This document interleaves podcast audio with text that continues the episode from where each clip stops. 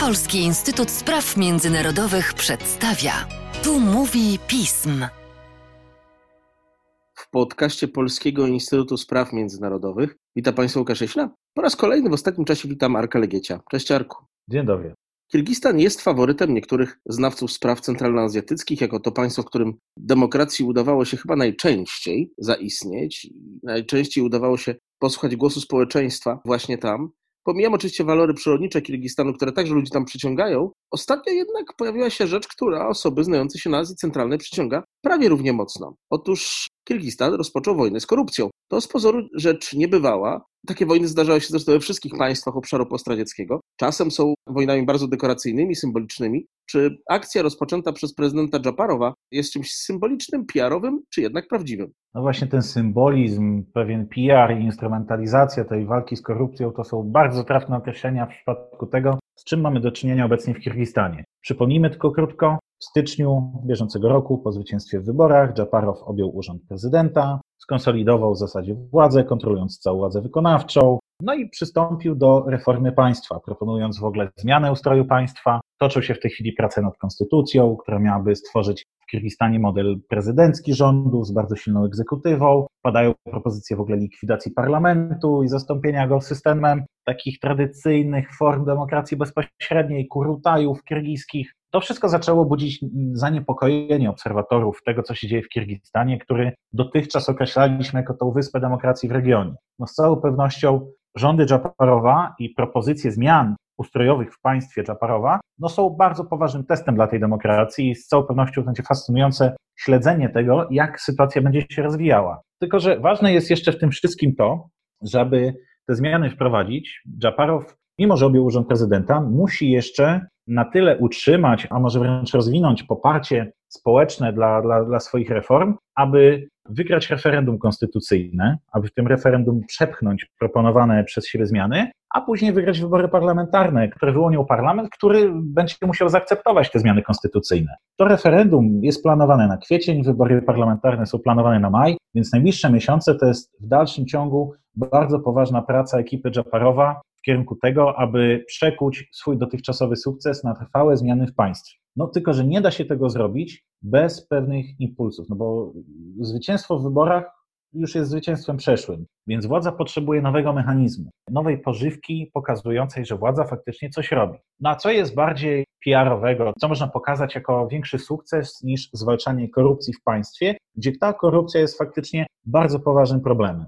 Dżaparow w kampanii wyborczej, idąc po prezydenturę, zapowiadał, że rozprawi się z korupcją, wskazywał na destrukcyjny, destrukcyjne konsekwencje te, te, tego procederu w Kirgistanie. Jednakże od samego początku moż, można było mieć wątpliwości, czy faktycznie Dżaparow będzie chciał i będzie mógł zwalczyć korupcję w tym kraju z dwóch powodów. Jeden jest taki, że sam w tą korupcję najprawdopodobniej jest zamieszany, jeżeli nie bezpośrednio, to poprzez swoich popleczników, którzy zapewniają mu poparcie w regionach, którzy zapewniają mu mobilizację elektoratu, takich jak słynny szef służby celnej Kirgistanu Matraimow, czy jego obecny szef służby bezpieczeństwa. Jednakże to był tylko jeden aspekt. Drugi aspekt był taki, że jeżeli faktycznie Dżaparow będzie chciał walczyć z korupcją, no to będzie musiał właśnie walczyć z tymi swoimi poplecznikami, co pozbawi go wpływu na sytuację w państwie, ponieważ państwo kirgiskie jest państwem słabym, nie dysponuje wystarczającymi instrumentami, które szczególnie silnemu liderowi, który chce wdrożyć tak poważne zmiany w państwie,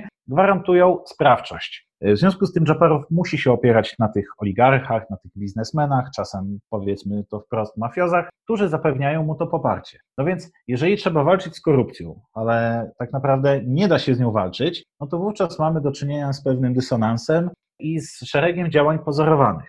W ostatnich miesiącach administracja Dżaparowa instruowała cały aparat państwa, prokuraturę, policję, służby bezpieczeństwa właśnie w tym kierunku, aby wszelkie procedery korupcyjne najpierw wytropić, później odpowiednio udokumentować, a następnie rozpoczynać postępowania w tak największej liczbie, jak to jest możliwe. No jednakże nie ma na tym polu zbyt wielu sukcesów dotychczas, ponieważ poza jakimiś drobnymi kwestiami, takimi jak postawienie zarzutów byłemu premierowi Dżumaliowowi, czy głównemu muftiemu Kirgistanu, czy też wezwanie byłego prezydenta Dżajanbekowa na przesłuchanie, ponieważ miał być on świadkiem pewnych procederów korupcyjnych za swojej prezydentury, no to to jest w zasadzie tyle. Ani nikomu nic nie udowodniono, ani nikomu nic konkretnie nie udokumentowano i nie zarzucono, nie postawiono zarzutów, ale na to wszystko kładzie się cieniem sprawa Rajmbeka Matraimowa. I to jest w zasadzie papierek lakmusowy polityki Dżaparowa w kwestii korupcji i polityki w ogóle. No bo Matraimow to jest polityk, były szef służby celnej Kirgistanu,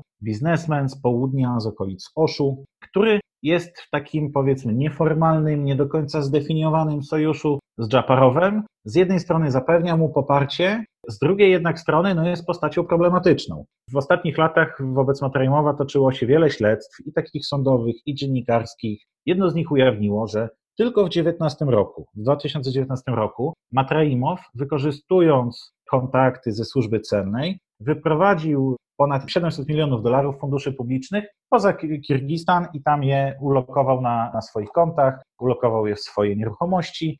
To pokazało, w jak dużym stopniu elity polityczne Kirgistanu, czy ta cała otoczka mafijno-biznesowa otaczająca te elity, wykorzystuje słabość tego państwa po prostu do bogacenia się kosztem zwykłych obywateli. No i jeżeli jest walka z korupcją, jeżeli jest wypowiedziana wojna korupcji, tak jak to zrobił Dżaparow, a nie do końca sądzi się człowieka, który w, tylko w jednym roku wyprowadził siedemset milionów dolarów, a nie wiemy ile wyprowadził w ogóle, to jest tylko statystyka z jednego roku, no to to zaczyna powodować, że ludzie wychodzą na ulicę, domagają się efektywnych działań w tej kwestii, domagają się działań nie wobec muftiego, który jest oskarżany za to, że przywłaszczył sobie jakąś część funduszy z pielgrzymki do Mekki wiernych z Kirgistanu, tylko tutaj naprawdę chodzi o poważne pieniądze stanowiące bardzo duży odsetek budżetu Kirgistanu, które zostały wyprowadzone z kraju przez jednego człowieka, któremu w zasadzie nie stawia się zarzutów. W związku z czym w styczniu, w lutym mieliśmy do czynienia z kilkoma pozorowanymi działaniami, że Matraimow został zatrzymany, został przesłuchany, później został zwolniony za kaucją, ostatnio go znowu zatrzymano.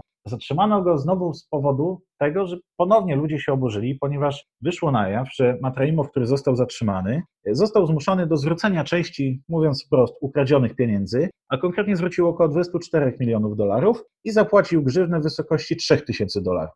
No to musimy przyznać, że no, no to, to nie jest nawet, to nie jest jakaś znacząca część tego, co wyprowadził w odniesieniu do tego, co wiemy, a w odniesieniu do tego, czego nie wiemy, a możemy sobie tylko wyobrażać, no to jest to tym mniejsza część. To tym bardziej bu- burzy oburzenie i powoduje, że władza znowuż musi wzywać tego Matraimowa i pozorować te wszystkie działania, ale władza nie jest w stanie Matraimowowi postawić realnych zarzutów, ponieważ jeżeli to zrobi, to straci sojusznika, który jest jednym z filarów sprawowania władzy przez Dżaparowa, jest jednym z filarów stabilności tej władzy i który bardzo łatwo może wykorzystać nastroje, szczególnie na południu kraju, gdzie prezydent Dżaparow nie cieszy się takim poparciem jak w innych częściach kraju, do tego, aby tą władzę zacząć osłabiać. Więc to jest ten paradoks państwa słabego i państwa skorumpowanego, że nawet jeżeli chcemy P R owo, znaczy nie my, tylko Dżaparow, jeżeli chcemy P R owo wygrywać na wojnie z korupcją, no to to paradoksalnie może się bardzo szybko obrócić przeciwko rządzącym i stanowić bardzo poważne zagrożenie i dla stabilności ich rządów, i dla propozycji reform, jakie chcą wdrażać, a dla których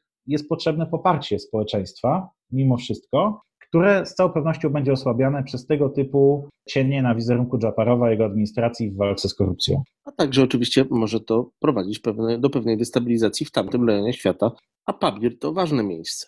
Zdecydowanie w samym Kirgistanie bardzo często zwracamy uwagę na ten taki charakter kirgiskiej de- demokracji, która bardzo często w przypadku, kiedy któryś z przywódcą zbyt bardzo zamierza konsolidować władzę w swoich rękach, za bardzo zamierza odbiegać od demokracji i podążać ku autorytarnym standardom, no to wówczas ludzie wychodzą na ulicę, czy wręcz przyjeżdżają do Biszkeku, czasem pieszo, czasem na koniach, czasem zmotoryzowani i po prostu tą władzę rozganiają i tworzą nowy system na, na, na ruinach starego, system sprawowania władzy. Takie ryzyko istnieje w przypadku Dżaparowa, szczególnie w kontekście tego, że on właśnie robi to, co jest zawsze największym zagrożeniem w Kirgistanie, a więc stara się skonsolidować władzę i stara się w Kirgistanie stworzyć system trochę na wzór innych autorytarnych systemów politycznych w tej części świata, w Azji Centralnej, co z całą pewnością prędzej czy później będzie powodowało bardzo gwałtowny, jak to bywa w Kirgistanie, i zdecydowany opór społeczeństwa. Pytanie, czy do tego czasu